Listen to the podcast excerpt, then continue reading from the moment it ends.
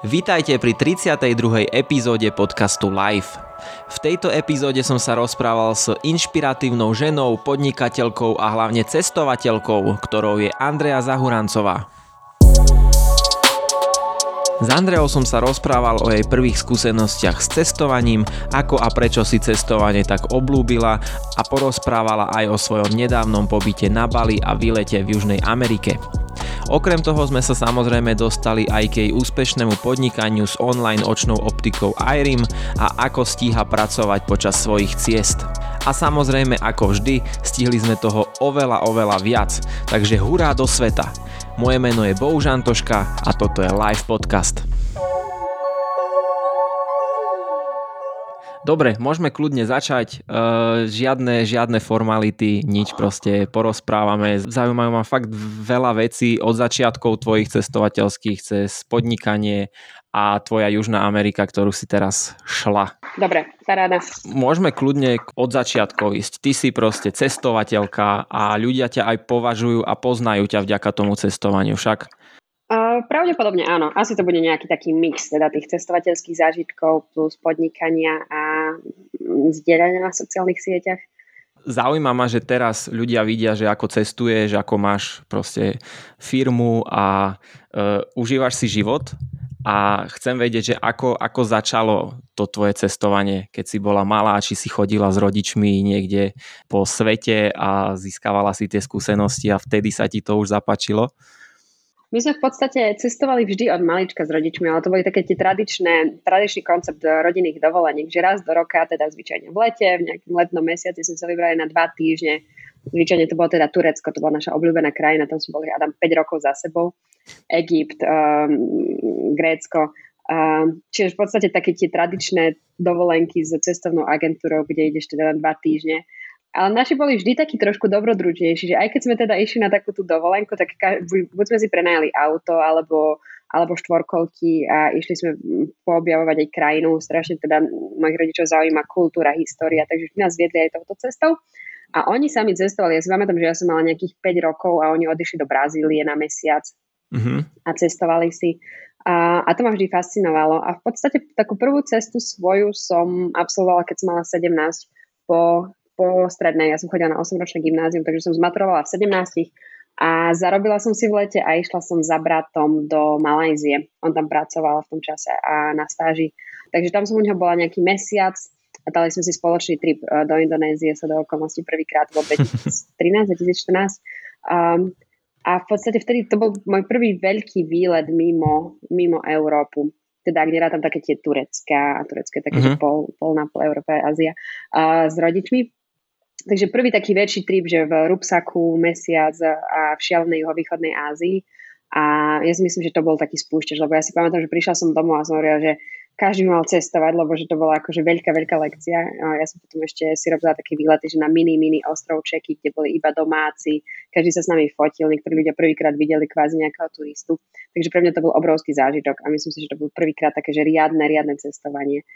A odvtedy v podstate som vedela, že chcem cestovať čo najviac mm-hmm. a a ísť naozaj kadekoľvek, kdekoľvek, všade.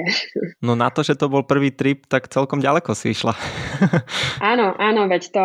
Uh, ale tak to bolo preto, že brat tam žil a nie, nedá sa povedať teda, že to bol akože nejaký solo, veľký backpack trip alebo niečo také. Um, mal, sa tam, mal ma tam kto kvázi akože o mňa sa postarať a, a vziať si ma pod svoje ochranné krídla. Uh-huh. Ale áno, v podstate vtedy som si povedala, že, že chcem spoznať svet, lebo ma to mega fascinuje. A, takže si myslím, že to bol taký prvý prelomový trip. A odtedy som v podstate cestovala stále, keď sa dalo. Uh-huh. A čo, čo bolo na tom také, že si, jak si teraz povedala, že všetci ľudia by mali cestovať? Že prečo? Pre mňa to bol obrovský šok, lebo v podstate my žijeme v naozaj vyspelej spoločnosti. Sme v krajine, kde, kde ja neviem, vyrastáš v prostredí, kde mať vodu, posteľ a strechu nad hlavou a teplo v zime je úplná samozrejmosť. Hmm. A v podstate to bol prvýkrát, keď som si uvedomila, že ono to absolútne teda nie je štandardom pre mnoho ľudí na svete. A plus otvára ti to obzory určite. A spoznávaš iné kultúry, iných ľudí. Často si v situáciách, kedy nevieš, čo ďalej a musíš si proste poradiť. A, takže sa začneš, učíš, učíš sa, ako sa spoliehať sama na seba, vždy zachovať chladnú hlavu a nejak sa vylízať z daných situácií. Čiže preto asi. tiež si myslím, že, že ľudia by mali cestovať, lebo je to, je to fakt, človek sa naučí aj o sebe, že ako, ako sa správa v nejakých konkrétnych situáciách, či zlých, alebo tých ešte horších. Určite. Takže ono to znie tak klišovne, že človek, že je to seba spoznávanie, ale to naozaj je, lebo keď si v nejakých akože vypetých situáciách, keď nevieš, te niekto chce okradnúť, keď, alebo, alebo čokoľvek, keď sa, mm. neviem, nemáš prístup k svojim bankovým kartám a nemáš peniaze a nevieš, kde budeš večer spať, alebo sa ti pokazí uh, rozseganý autobus na polceste proste nejakej vietnamskej dedinky, tak vtedy akože fakt, že si v, v krízových situáciách a spoznáš sam seba a vieš, teda učíš sa uh, sám ako ako reaguješ a vždy musíš akože nájsť riešenie. Takže si myslím, že to sú úplne že skvelé, skvelé situácie, ktoré ťa nejak formujú. A potom ťa to nejak akože chytilo a pokračovala si s, s tým a išla si, zarobila si a išla si, zarobila si, išla si. Hej, hej, hej, hej. A potom v podstate podľa mňa to bola aj tá, taká, moja motivácia, lebo ja som v podstate od 17 non mala nejaké brigády popri škole a potom som sa teda presťahovala do Viedne, ja som študovala, ale vždy som mala jednu, dve práce naraz a vždy, keď som si niečo na, našetrila, tak to bolo, že na cestovanie. Pokým sme teda nezaložili firmu a všetky peniaze išli do firmy, uh-huh. ale to bolo v 21. Takže prvé 4 roky naozaj som si šetrila a mala som motiváciu makať a, a, a, a sekať, sekať, aby potom som si mohla užiť nejaký výlet a cestovať. A v priebehu tých 4 rokov si cestovala vždy s niekým, alebo už si skúšala nejaké solo tripy? Vždy s niekým. Ja v podstate ne, Necestujem úplne, že rada sama, ale necestujem ani rada v skupinách.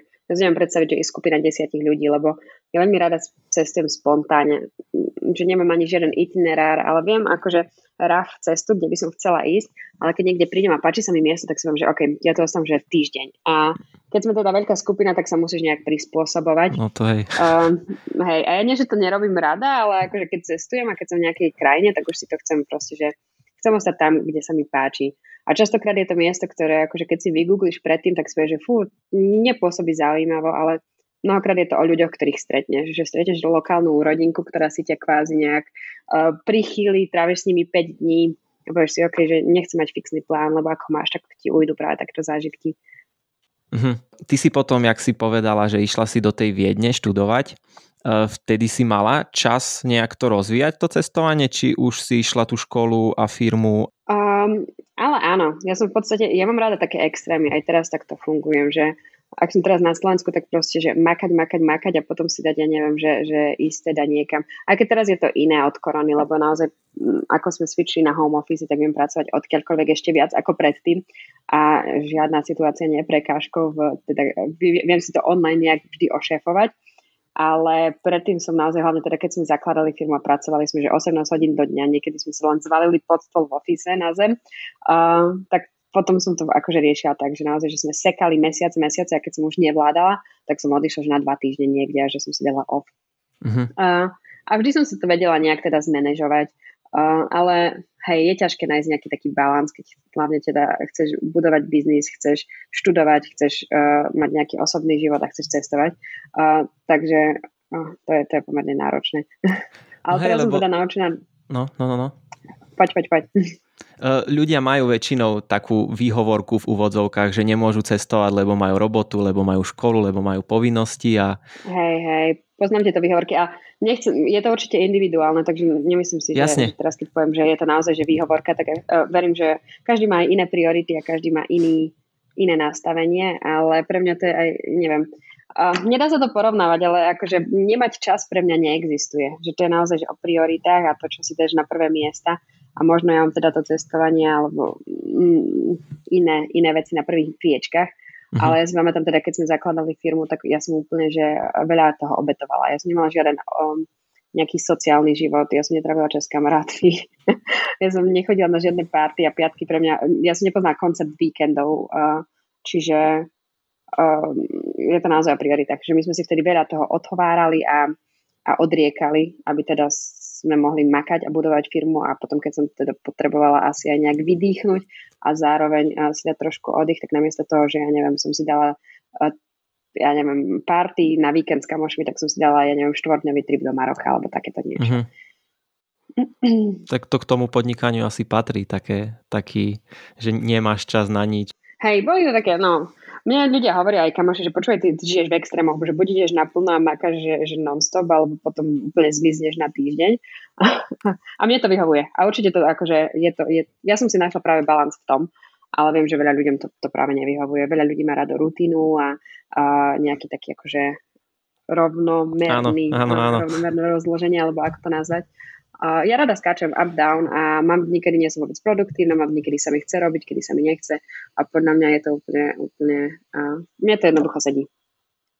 Ak môžeme k tomu podnikaniu sa dostať, tak uh, zaujíma ma, že vy ste boli proste mladí ľudia a vy vybudovali ste firmu, ktorá je mega úspešná. Kde, na, kde prišla tá myšlienka, že spraviť proste online očnú optiku?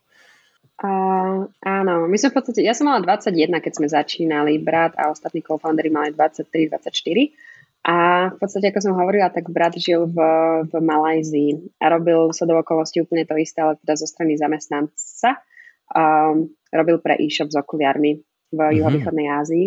A, a po rokoch sa chcel vrátiť na Slovensko, ale teda rozmýšľal, že čo bude robiť, lebo nechcel sa mu vrátiť do školy ani do nejakého korporátneho um, života a v podstate jeden večer mi zavolal, ja som akorát teda bola vo Viedni, ešte som študovala a povedal mi, že by chcel prísť na Slovensko a jednoducho má know-how, nejaké kontakty a že by možno skúsil ísť do toho istého uh, tuto doma. A ja neviem, ja, ja, ja stále hovorím, že ja som mala 21, že teraz možno by som sa na to pozerala ináč a hneď by som mala v hlave milión prekážok, mm-hmm. ale podľa mňa som mala takú tú mladícku nerozvážnosť a nejakú odvahu, že som bola, že jasné, jasné, že poď domov, daj, zajtra daj výpoveď, máš mesačnú notice period, um, výpovednú dobu. A že áno, áno. A že ja dovtedy proste založím firmu a začnem sa starať teda o formality, ktoré viem riešiť ja sa sama, z, sama tuto na domácej pôde. A tak som sa do toho pustila, som vám to, že na druhý deň som ešte šla vo Viedni, som cestovala do Bratislavy, aby sme teda zakladali oficiálne SROčku. A potom brat sa vrátil, teda do, do mesiaca priletel a začali sme, začali sme mákať. A ty si vedela reálne, že čo treba spraviť na to? Ako, lebo však 21 ročný človek, ja keď si predstavím dnes 21 ročného človeka, tak asi, asi nemá ten takú, tú, takú skúsenosť tým alebo vedomosti, že čo treba robiť na to, aby vybudoval firmu alebo založil? Hej.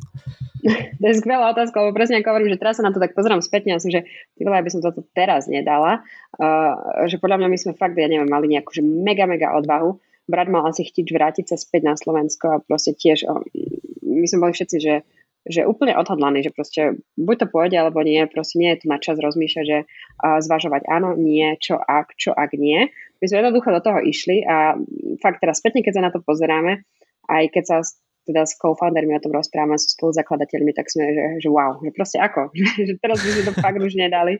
Uh, a hlavne, keď sa teda spätne na to pozeráme, čo všetko nás to stálo a koľko, to, koľko s tým bolo práce, tak si to nevieme predstaviť nejak akože zopakovať. Um, a v podstate ja som vedela, čo robiť, lebo to boli akože formality, čo ja som riešila, kým prišiel brat. A potom, keď prišiel on, tak on bol akože kvázi taký uh, vodca v tom, že, že vedel určite teda oveľa, oveľa viac mm-hmm. tým, že bol v tej Malézii dva roky, robil to isté, a robil e-commerce už v podstate aj predtým. Uh, takže on nás nejak lídoval, ale ja často aj rozprávam, že mnoho vecí pre, pre nás všetkých bolo, bolo nových a ja som sa vždy riadila nejakým sedliackým rozumom tiež, že nejak pocitovo a nejak, neviem, robíš a učíš sa a zistuješ, čo sedí a čo nie a veľakrát failneš a zlyháš, ale jednoducho vždy nájdeš cestu, ako sa z toho dostať a, a si o to silnejší a, a poučenejší. Lebo je to dosť také inšpirujúce, aj keď teraz to možno budú počúvať mladí ľudia, že, ktorí majú 20 rokov, tak môžu si povedať, že OK, že na 21 spravím firmu tak ako ty, vieš. Hej, mňa sa veľa ľudí pýta, že proste daj mi, daj mi návod, povedz mi, čo pomohlo. A ja poprvé, akože nemyslím si, že nejaký univerzálny návod na každý jeden biznis a každý jeden biznis je v podstate, a produkt je v podstate unikátny. A, a zároveň ja si nemyslím, že sa vieš niečo naučiť, vieš len takto, že neviem, prečítaš knihu o úspechu alebo o budovaní biznisu a že proste, OK, idem to robiť a bude to fungovať.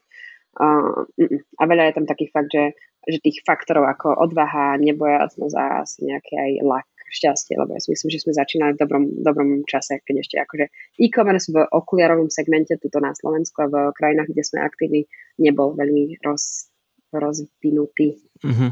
A za ďalšie ťa to musí baviť, lebo ľudia vidia asi len ľudia vidia asi len tie zisky, že aké to je super sa venovať proste svojej firme, ale mm, asi ťa to bavilo a vás to bavilo a preto to je tak, jak to je.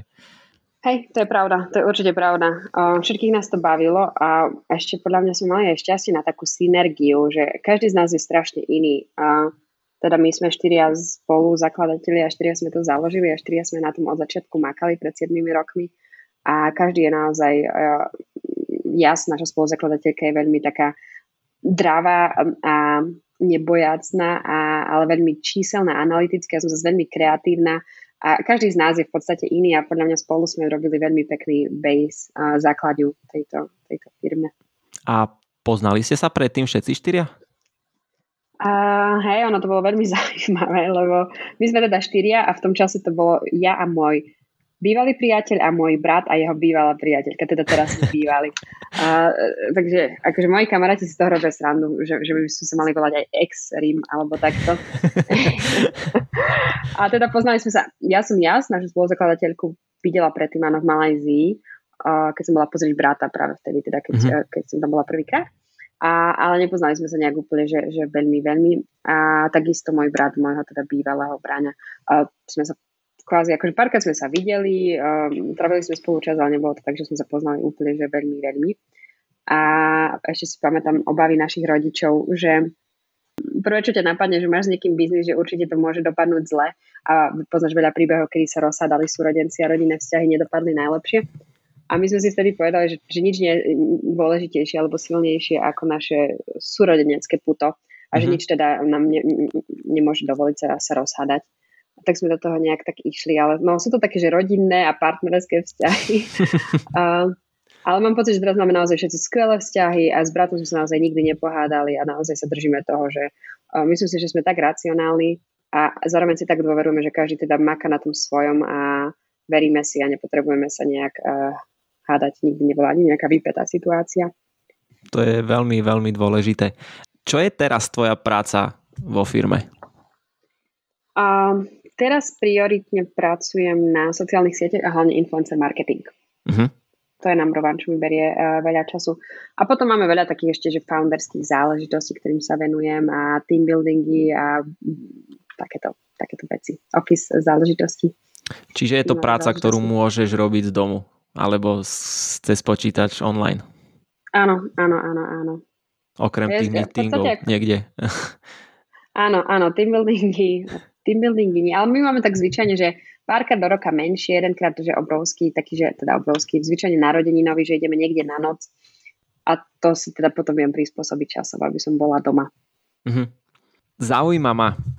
Povedz. Začal COVID, nechcem to, nechcem to nejak riešiť, že, lebo však všetci vedia, že čo to je. A ty si bola potom uh, eh, 8 mesiacov alebo koľko na Bali. Mm-hmm. A z Bali si potom išla do Južnej Ameriky? v podstate začal COVID, to bolo čo, marec 2020? 19, 20? 2020? Dva roky teraz to boli, že? Takže 20. V podstate, OK. okay. Začal COVID, bol, bol marec a ja som ešte akurát bola v, v Izraeli začiatkom marca a tam to začalo tak, že týždeň pred nami. A presne keď sme cestovali po Izraeli, tak už sme sa nevedeli dostať do Betlehemu, boli strašné opatrenia a vtedy to tam začalo akože nejak búmovať. Uh, a tak sme to začali skúmať, že OK, predtým sa nás to kvázi všetkých nejak netýkalo, lebo to bola Čína, čo je ďaleko. Uh, no, uh, a nejak sme to ignorovali. Ja som si potom až tak spätne aj uvedomila, že v podstate sa hambím, lebo som si povedala, že som to úplne ignorovala, lebo je to kvázi ďaleko. No ale v podstate boli sme v tom Izraeli a potom sme prišli späť domov a už sme sa tak dobrovoľne dali do karantény, lebo ja som dostala teploty, hneď ako sme prileteli. Uh, a ostala som doma a vtedy ešte neboli ani takto, že testy PCR alebo takto. Viem, že keď niekto mal že naozaj obrovské, obrovské príznaky alebo tak, tak sa chodilo domov a volali sa sanitky, ale všetci zdravotníci boli vyťažení, tak my sme sa jednoducho zavreli doma a prečkali sme to. Doteraz neviem, či to oficiálne akože bola korona, ale my sme sa uh-huh. teda už odizolovali, už je z nejakej takej uh, občianskej zodpovednosti, že sme teda prišli zo zahraničia. Potom o dva týždne to začalo naplno a začali všetky možné karantény, testy a opatrenia a rúška. A my sme postupne teda presunuli tým na home office s tým, že najprv to bolo dobrovoľné, keď to tak začínalo a potom, keď už teda boli naozaj že veľké a vysoké čísla prípadov, uh, tak sme celý tým presunuli na home office, prišli sme na to, že nám to vie fungovať a že aj veci, ktoré sme si predtým nevedeli úplne predstaviť online, tak idú. A to bol nejaký apríl a ja som v podstate v lete, ja som bola doma na Slovensku do decembra, s tým, že som chodila na nejaké výlety. Tuším, celé leto som precestovala uh, karavanom Európu, chodila som, vtedy som začala veľa hajkovať a chodili sme na feraty a takto. Um, a vtedy sa cestovalo na, náhodou v lete strašne fajn, lebo išla som na Santorini, ktoré je ináč je jedno z najnavštevovanejších miest v Európe. A bolo tam asi že 50 turistov, takže úplne prázdne ulice. Mm. Takže v, v tom lete som si cestovala, ako sa dalo v rámci možností. Veľa sme zakaranténovali, potom sme mali aj oficiálne teda uh, koronu. Uh, a potom v decembri uh, oznámili, tuším, ako 14. že od 18. bude tvrdý lockdown na Vianoce, že sa nemajú navštevovať rodiny a takto. A ja nikdy na Vianoce nie som doma. My to veľmi neoslavujeme a vždy sme cestovali teda zvyčajne s rodičmi na nejaké vianočné dovolenky.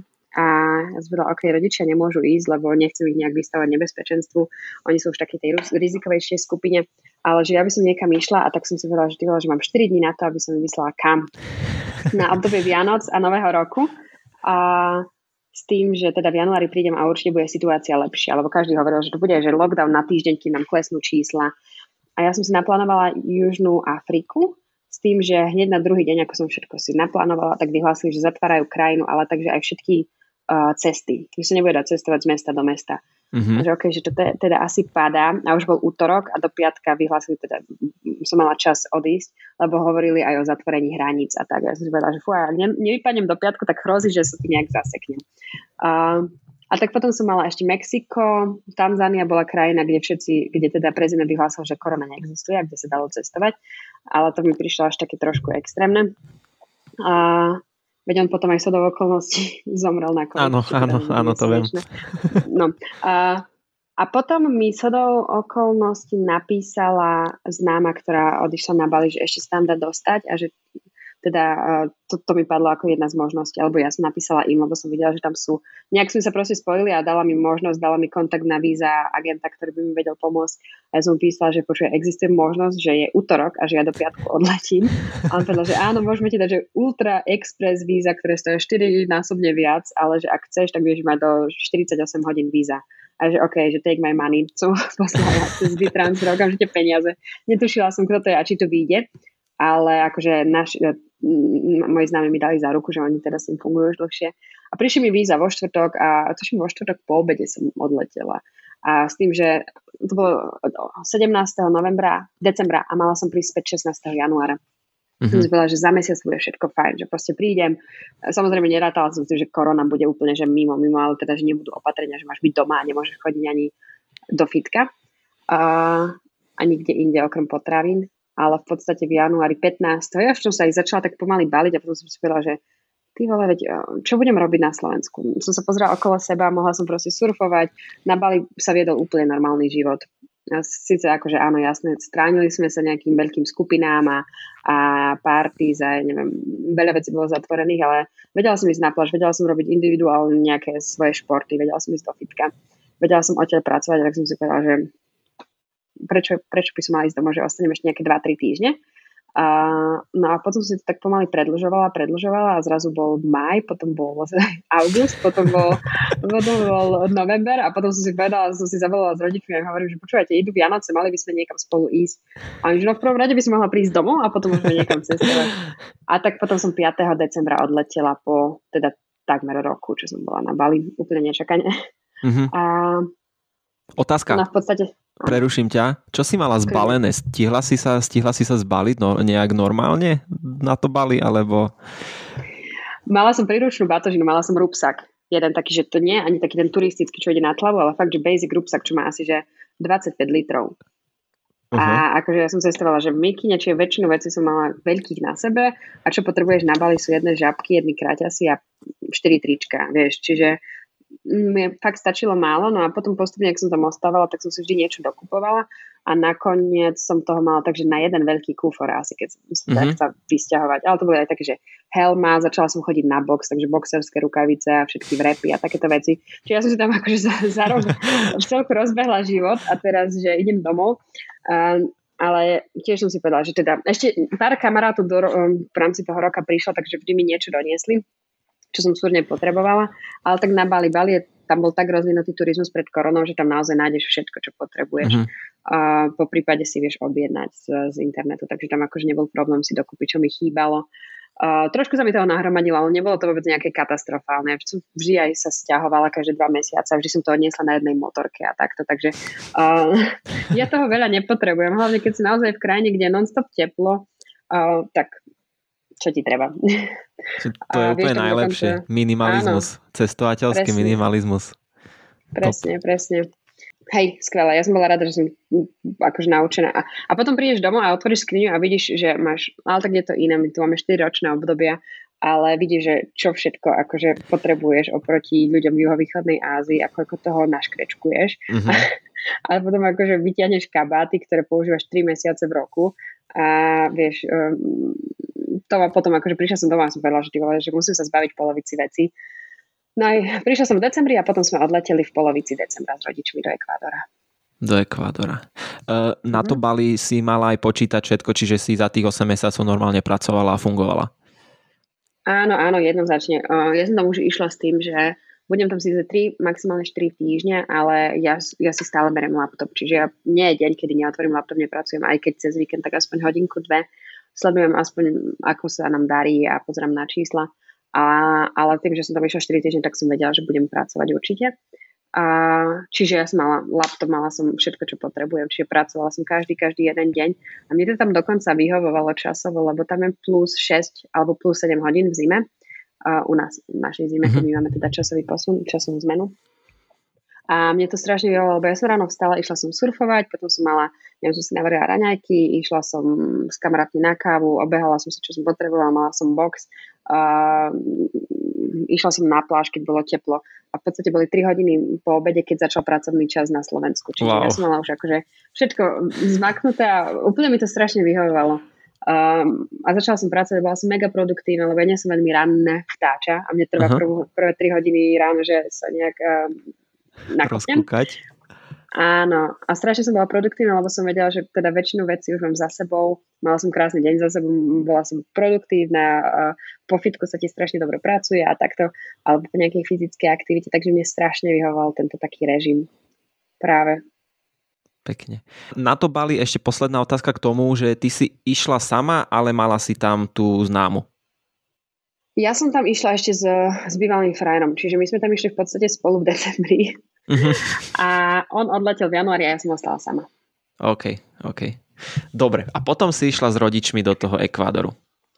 Áno, a to je tiež zaujímavá storka, že my sme išli teda v polovici decembra tam spolu na dva týždne do nejakého Silvestra a ja som na Silvestra sa rozhodla ostať, odletieť do Kolumbie. Odletela som do Kolumbie sama. A tam som sa stretla s mojim súčasným frajerom. To znie ako keby som mala hrozne veľa frajerov, ale to sú dvaja za posledné 4 roky. Um, a potom rodičia odleteli domov a ja som ostala v Južnej Amerike uh, ešte 3 mesiace. Prečo si chcela ostať? Mm, lebo v podstate, keď už som bola v Južnej Amerike, ja som vždy chcela cestovať po Južnej Amerike vždy presne bol taký plán, že keď, tak už Južná Amerika je tak veľká, že keď, tak už proste nie, že na 2-3 týždne, ale že 3 mesiace a už som bola v takom, v takom nakopnutí, že viem pracovať odkiaľkoľvek a mala som naozaj taký že dobrý flow a stále tu bol v podstate, bola tu zima, krátke dni, tma, korona, opatrenia. Takže mi to nejak akože dávalo zmysel. A plus za mnou doletel frajer do Kolumbie z, z Nového Zélandu, takže my sme si tiež povedali, že keď už tak poďme poriadne preskúmať až po 4-5 krajín. Uh-huh. A, a myslím si, že tie 3 mesiace boli akurát. On potom letel uh, domov a ja som letela tiež domov a už po troch mesiacoch boli celku taký vyšťavený. Uh, ono, to znie ako first world problem, ale akože žiť v rúbsaku a non-stop cestovať je tiež také, že potom no, si to neužívaš a, a nevážiš. Takže som si povedala, že ok, idem späť domov, idem sa nejak usadiť, mať rutinu a mm, potom, keď ma opäť chytia nejaké túlavé myšlienky, tak potom si niekam vyberiem. Uh-huh. Čiže predtým si v Južnej Amerike nebola? Nie, to bol môj prvýkrát. Prvýkrát. Uh-huh. Wow. A Dobre, môžeme sa k tomu, lebo Južná Amerika je pre mňa taký sen, povedzme, že je tam veľa hôr, čo ja vyhľadávam a mm-hmm. síce je tam, je tam teplo miestami, ale dá sa to zvládnuť. Ako si fungovala s ubytkom, dopravou a stravou. To, je, to sú také tri veci, vlastne tri najväčšie výdavky, ktoré má človek, keď cestuje. A mm-hmm. môžeme kľudne postupne, že tá doprava, ty si sa tam môžeš dať nejaké aj tipy, že ako sa, ako sa uh, pohybovať v rámci Južnej Ameriky, že či sú dobré autobusy, ja neviem, vlaky, či lietadlami a tak.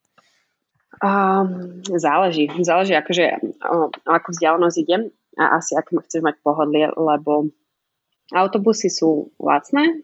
Dá sa to porovnať s juhovýchodnou Áziou, že naozaj vieš precestovať 500 km za 6 eur a máš naozaj skvelý autobus z, z teda sleeper, teda so spacími sedadlami, ktoré sa mm-hmm. vedia zložiť so superveckom, s Wi-Fi, s telkami a takto.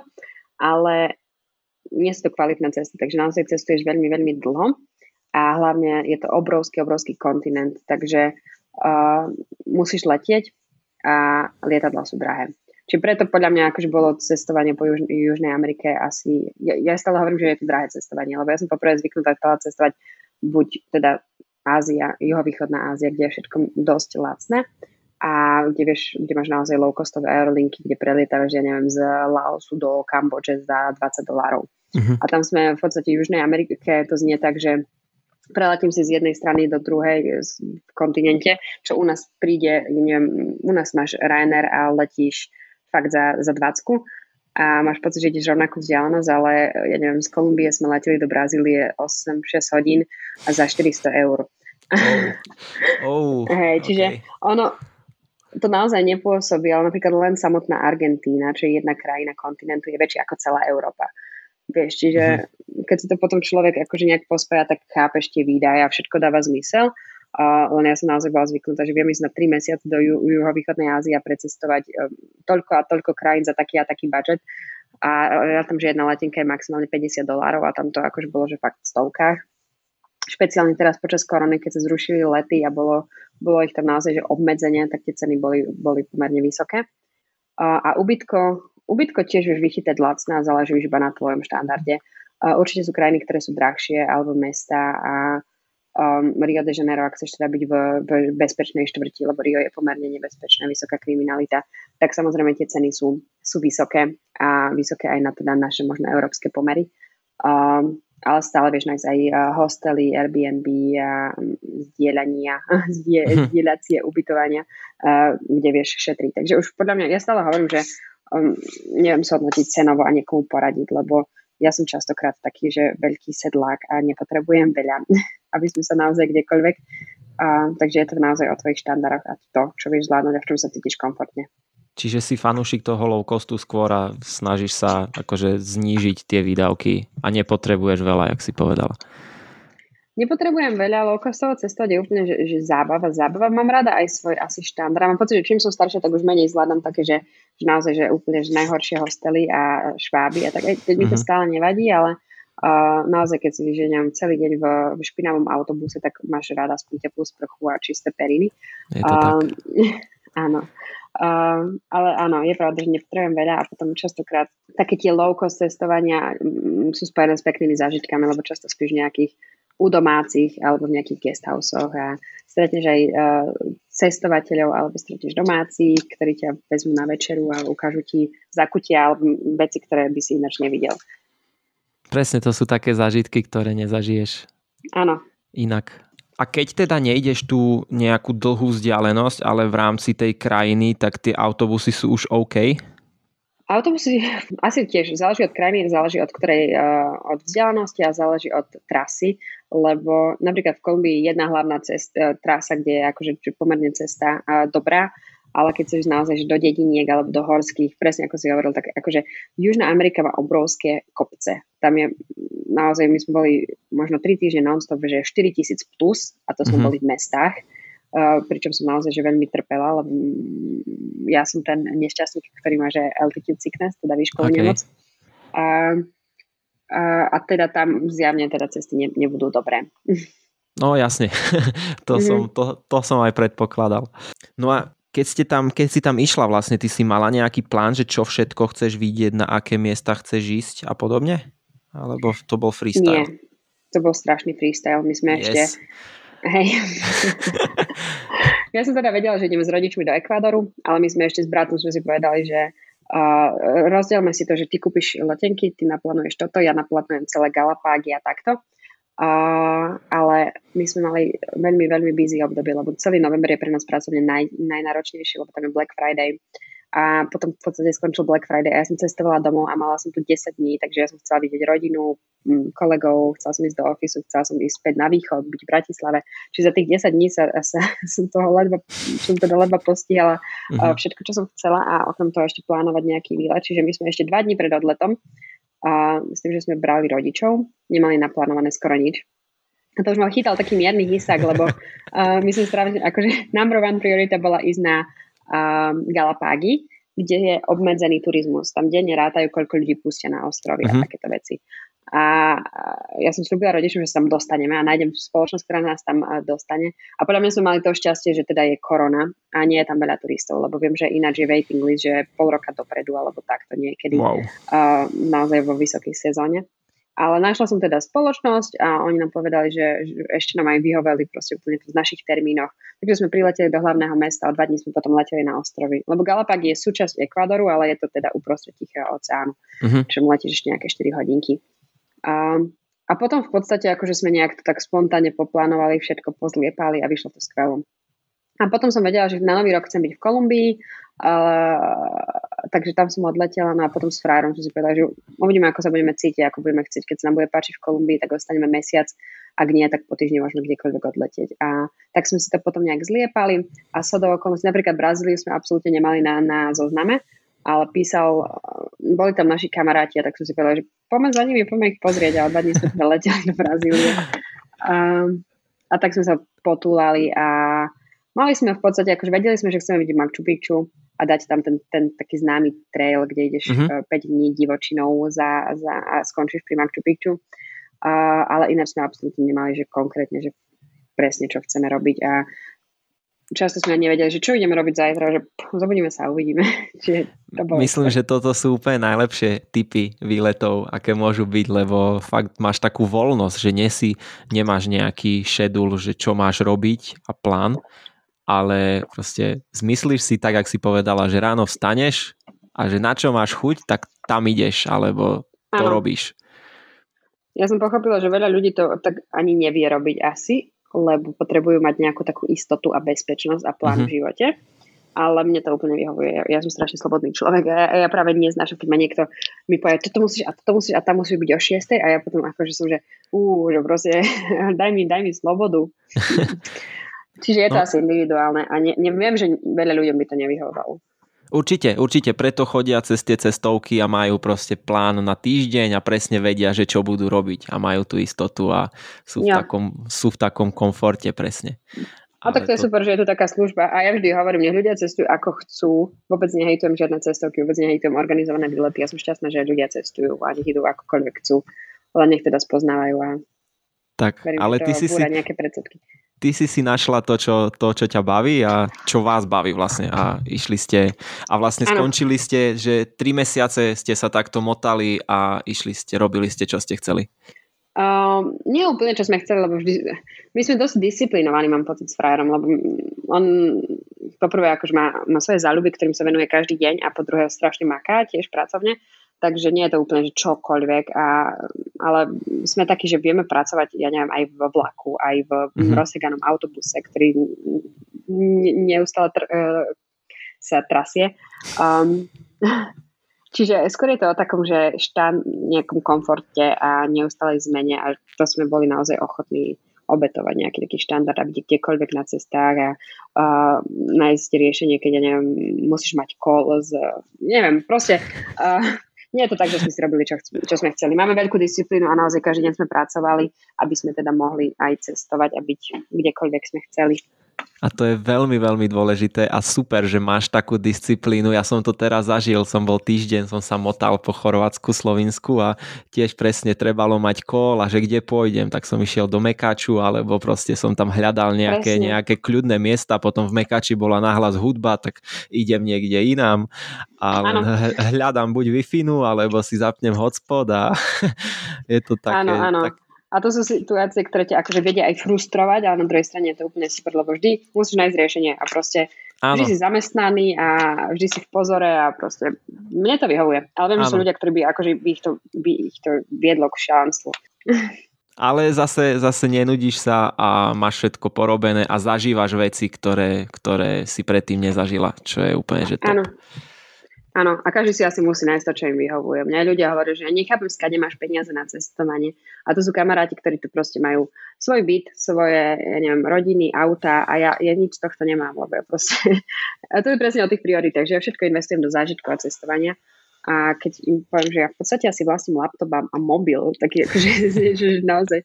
Ale zase ja si myslím, že aspoň ja som tak, tak e, nastavený podobne jak ty, že tie zážitky a všetky skúsenosti, čo máš, by si nezažila, keby si mala byt, keby si mala auto, keby si mala proste nejaké zázemie, ja neviem, v Bratislave, alebo doma, alebo niekde.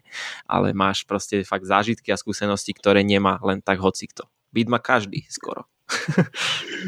A takéto ľudí robíš jasný, nech tých, no jasne. Tých, akože, hej, ale to som akože v, v podstate na, nadvezovala iba na to, že stále sa ma pýtajú, že ako uh, a skade mám na to peniaze. Že, ale pozri sa, ja naozaj nemám v podstate nič iné. Mm-hmm.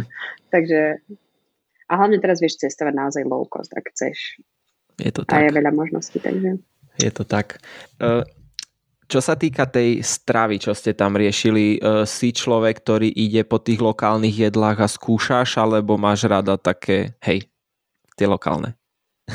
Hej, mám rada lokálne a vždy skúšam, ale keď cestuješ teda 4 mesiace, tak nevieš do kolečka jesť, ja neviem, rýžu z praženú rýžu, ako to je v Indonézii. Uh-huh. Um, takže ja si niekedy mám naozaj chuť a ísť a dať si, ja neviem, rezeň, ktorý vieš mať kdekoľvek na svete, a to bolo aj na Bali. V podstate, ako som hovorila, to miesto je tak precestované, tak skomercializované.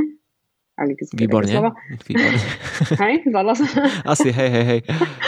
A, že naozaj čokoľvek, na čo máš chuť, tak to tam zvládneš zohnať. Dokonca aj pyrohy. A keď neboli to také, také naše prinzové pyrohy, wow. ale vieš, také poľské pyrôžky, um, neviem, všetky možné kuchyne sveta a to isté mnohých väčších mestách v, v Južnej Amerike. Mňa každý strašil, že jedlo v Južnej Amerike je strašné. A ja som síce za 3 mesiace schudla 12 kg, že teoreticky možno nebolo až také chutné, ale, ale mne, akože celá Južná Amerika je o tom, že rýža, uh, beans, fazulky, fazulky a vajcia a, a meso. Uh-huh. A mhm.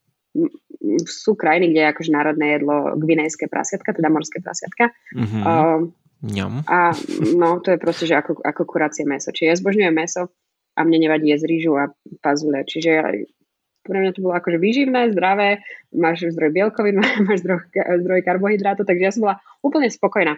A každý mi hovoril, že, že najhoršie jedlo, že stále ješ do kolečka iba rýžu a fazulu a meso. Že, akože sounds good, že ja s tým nemám problém. a naozaj to tak bolo. Aj s frajerom sme si hovorili, že každý nás strašil a my sme boli akože fakt, že čo budeme jesť vôbec to nebolo zlé. A skúšala si aj tie prasiatka teda? Áno, to sme s bratom mali hneď asi prvý večer, keď sme prišli do, do uh, Ekvádoru. A ono to vyzerá tak len trošku nechutne, lebo často ti to naservírujú ešte aj s celou packou, čiže vidíš také tie malé hrabky opečené. Uh, ale tak ono to je Chutí to ako trošku, ako, ako zajac, ako, ako sa to volá, no králik, trošku králik. také žuvacie. Uh-huh a taká hydina, no. Uh-huh. A hrozne si idú také veci, ale to ja na toto už asi nie som, že oni naozaj spotrebujú všetko, čiže často na grille opekajú vnútornosti a pečienky a žalúdky a srdcia. Srdcia a korazón, to je úplne, že, že pre nich akože často na špízoch napíchané srdiečka.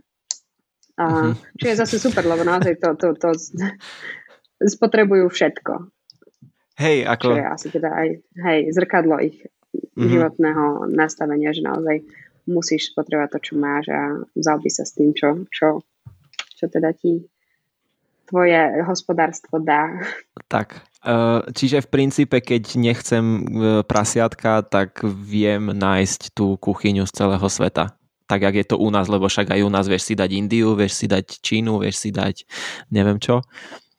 Vo väčších mestách áno. Napríklad v Kolumbii je Medellín, ktorý je teraz taký kvázi hotspot uh, pre nomádov, Uh-huh. A mhm. je tam štvrť El Poblado, ktorá je veľmi bezpečná, trošku taká high-end a tam máš naozaj kuchyne všetkých uh, možných uh, kutov sveta. Um, máš tam hipsterské kaviarničky, kde vidíš všetkých západňárov, Európanov uh, pracovať na laptopoch. Um, máš tam coworky, takže záleží ak určite od lokality, ale akože aj keď vycestuješ mimo, my sme mali aj road tripy a často sme zastali v dedinke a kúpiš si um, malú kvázi buchtičku plnenú mesom a akože pre mňa to je úplne skvelý snack. Čiže ja som, ja som s tým absolútne nemala problém. Uh, ale sú naozaj mesoví. Podľa mňa, keby si bol vegetarián alebo vegan, tak asi, asi je to ťažšie. Tak hej, lebo zase jesť rýžu 3 mesiace bez mesa je, áno, je, je divné. Áno, to mi presne akože hovorila kamoška, ktorá cestovala 3 mesiace po Južnej Amerike, ona je vegánka, mi povedala, že v podstate jedla hranolky, rýžu a fazuľu až do akože 3 mesiace do kolečka. A to si viem mm. predstaviť, no. Ale v Kolumbii mi to úplne vyhovalo, lebo ma, všade sú na ulici grily, taký street food a robia v podstate špíziky s kuracím, kuracími prsiami. Čiže skvelé jedlo, skvelé jedlo, mm-hmm. vieš, čo viac potrebuješ. A, čiže jedlo za mňa bolo naozaj výborné. Jediné, čo mi vadilo, boli, oni strašne idú kuracie hrabky, Čiže objednal si si akúkoľvek polievku a vždy akože tam hodili jednu kuraciu hrabku a to si si vyvolil z polievky. A to mi nie je veľmi sympatické. To vtedy akože som mi nebolo až tak, že úplne všetko jedno. A potom aj popri cestách stále grillujú tie hrabky alebo vidíš domácich, jak idú po ulici a si okusávajú tú takú nožičku. Ale tak to som zaž... To, to, to, to, to najmenej. Máš na výber hlavne a nájdeš si to svoje, ak teda nie si úplne že vyberavý.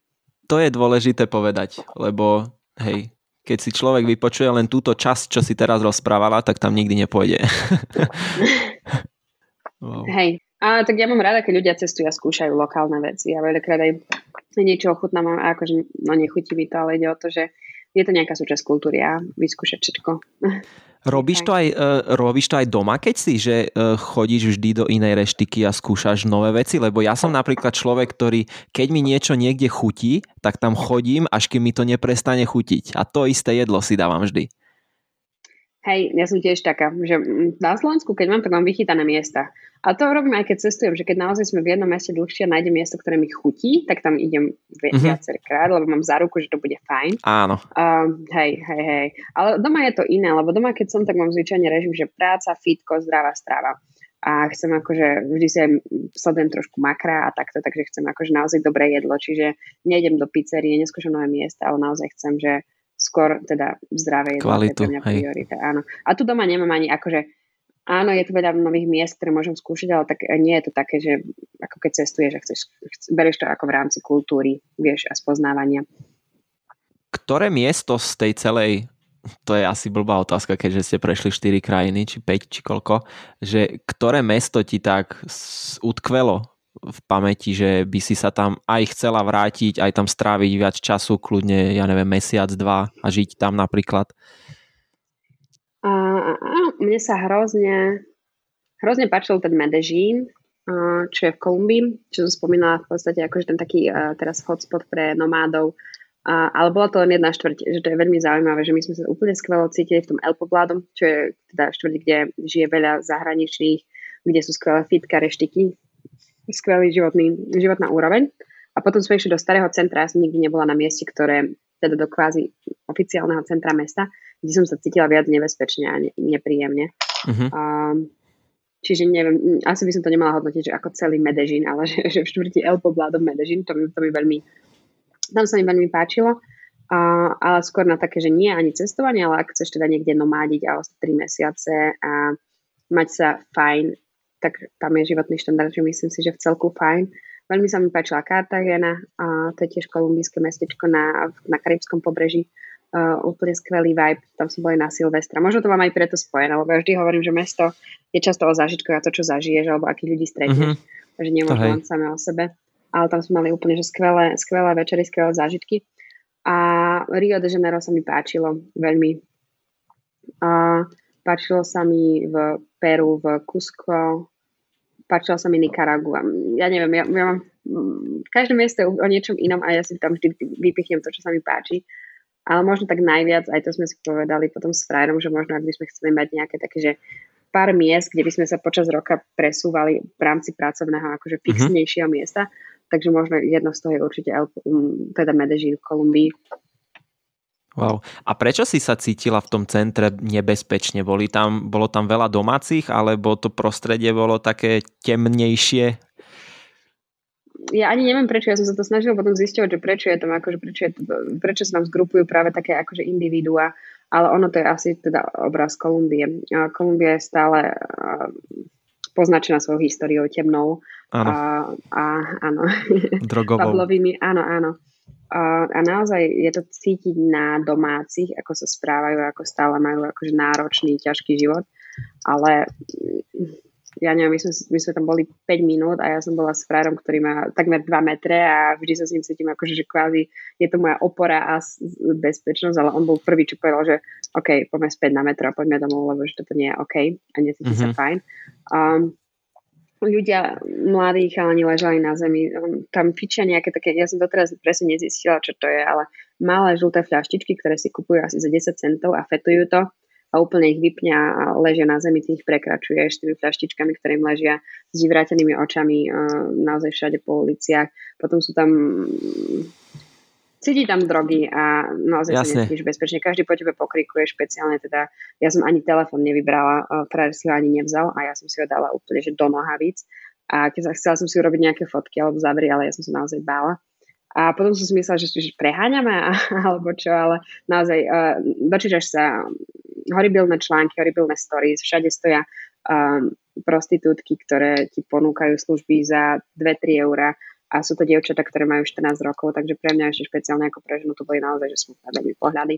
Mm-hmm. Do toho naozaj si dávaš pozor, kde stúpaš, lebo sú tam aj malé deti, ktoré sú sfetované a, a každý teda na teba zazerá, lebo o starom centre sa vie, že je to nebezpečné, takže turisti tam veľmi nechodia.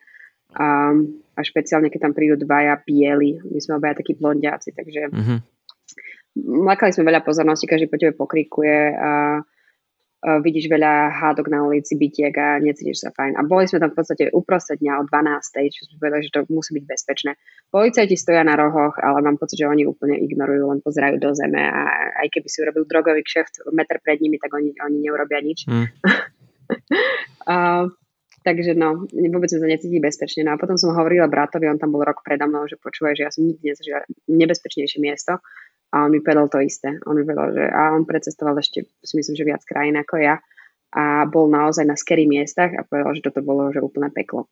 Mm-hmm. A to bolo zaujímavé, lebo my sme potom mali výlety do slamoch, do, kvázi oni to volajú favely v Južnej Amerike, alebo komuny v, v Kolumbii a tam sme sa cítili miliónkrát bezpečnejšie ako v tomto starom meste. Uh, ale je sranda, že tá jedna štvrť, kde sú tí nomádi a turisti, že tam, že to tam nie je, že to je keby tak vyčistené od toho zlého. Ja som presne, áno, ja som potom, potom aj povedala Frérovi, že, bolo, že akože my sme boli dva týždne v tej starej štvrti, lebo tam sme sa akurát usadili, že budeme veľa pracovať a ja som si myslela, že proste Medellín je úplne, že, že proste heaven on earth, že proste paradise a potom sme odišli 5 stanic z metra, len preto, lebo som si vygooglila, že čo teda, vždy keď som v meste, chcem ísť do centra uh-huh. a zistí, že akože toto absolútne je realita, že to je proste úplne také pozlátko, pár uličiek, kde, kde všetko fičí a kde chodia um, americkí turisti si užívať víkendy a, a na rozlúčky so slobodou a takto. A kde, to je také, akože v Južnej Amerike sa to volá zóna rosa, teda akože kvázi rúžová zóna, kde um, máš veľ, bary a kde sa chodíš v zime, v večer baviť. A, takže to je č- tá časť teda tiež tých takých hipsterských uh, nomádskych uh, uličiek. Uh-huh. Ale áno, akože to bolo, to bolo, to bolo asi naj, najviac dark miest, na akom som kedy bola.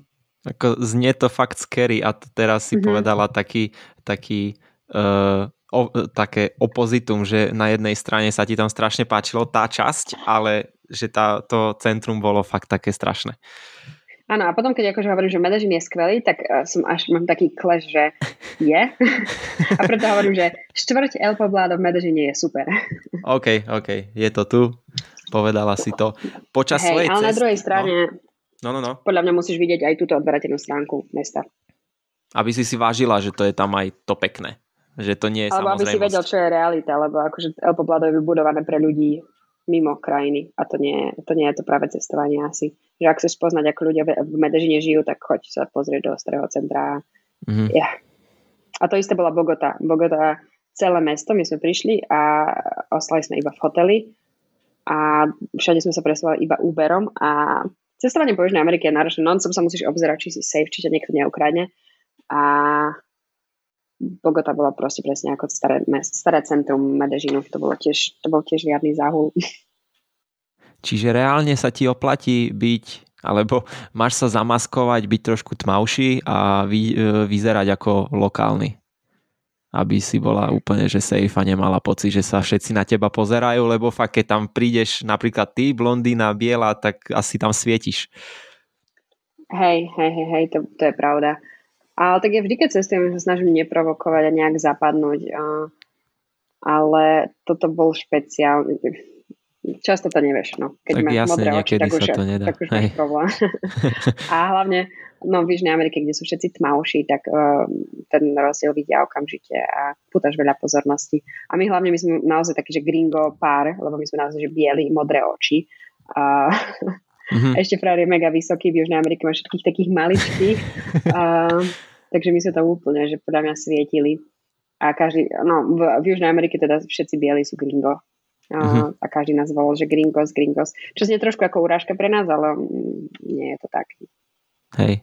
A čiže celá tá Južná Amerika je taká, že máš si dávať pozor, alebo len tá Kolumbia podľa teba?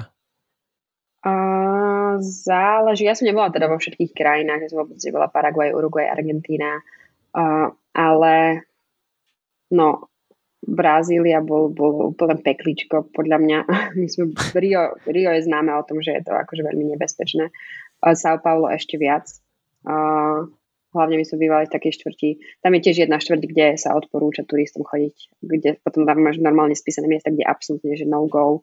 Uh, São Paulo bolo tiež akože veľmi, veľmi náročné, čiže Brazília, určite Kolumbia tiež, ale hej, podľa mňa cel, v celej Južnej Amerike musíš byť obozretný a musíš, musíš si dávať pozor. Um, ja dokonca som predtým, poznám veľa ľudí, čo cestovali Južnou Amerikou spôsobom ako my, že 3-4 mesiace a nepoznám nikoho, koho neokradli. Nás uh-huh. neokradli, a, lebo sme si naozaj dávali mega, mega bacha. Takže keď sme išli nočným busom, tak môj frajer ani nezaspal. a bol naozaj že na pozore.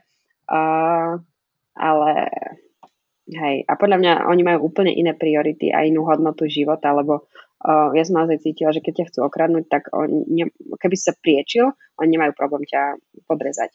A v mhm. podstate, akože čo sa deje často bielým, je, že ťa napadnú na ulici s nožíkom pod krkom a akože jediné, čo môžu robiť, dať, dať im všetko a to je jediný akože spôsob, ako sa z toho dostať.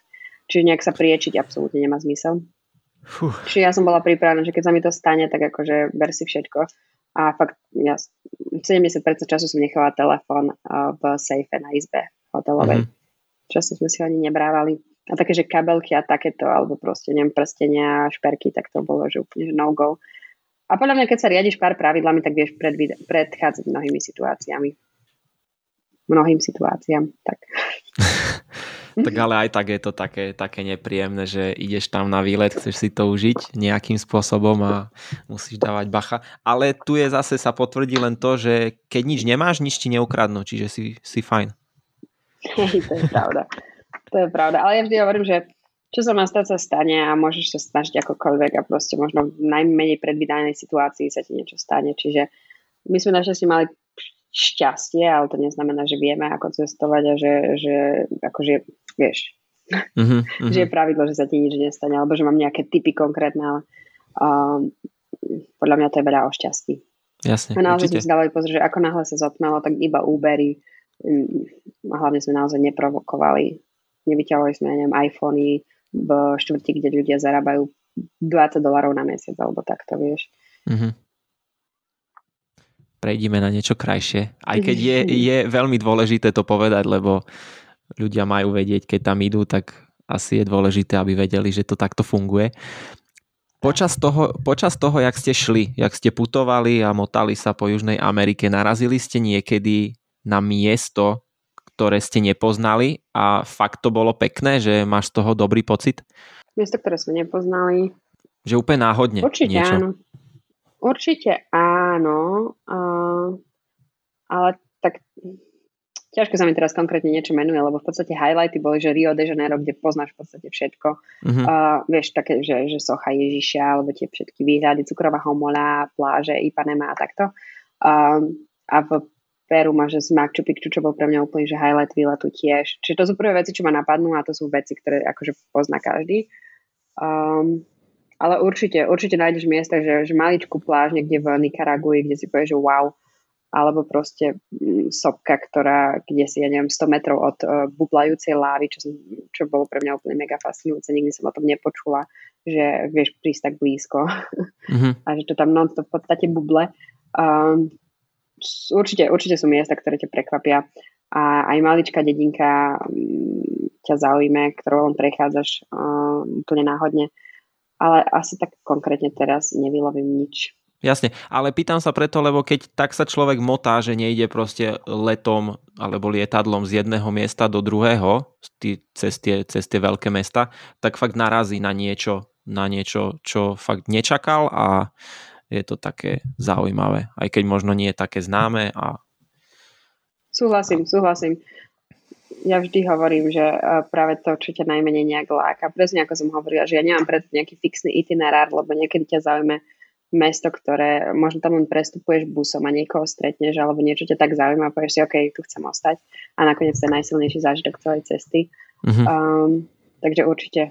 A sú to veci, ktoré to... často nenájdeš na nete alebo v nejakom bedekri.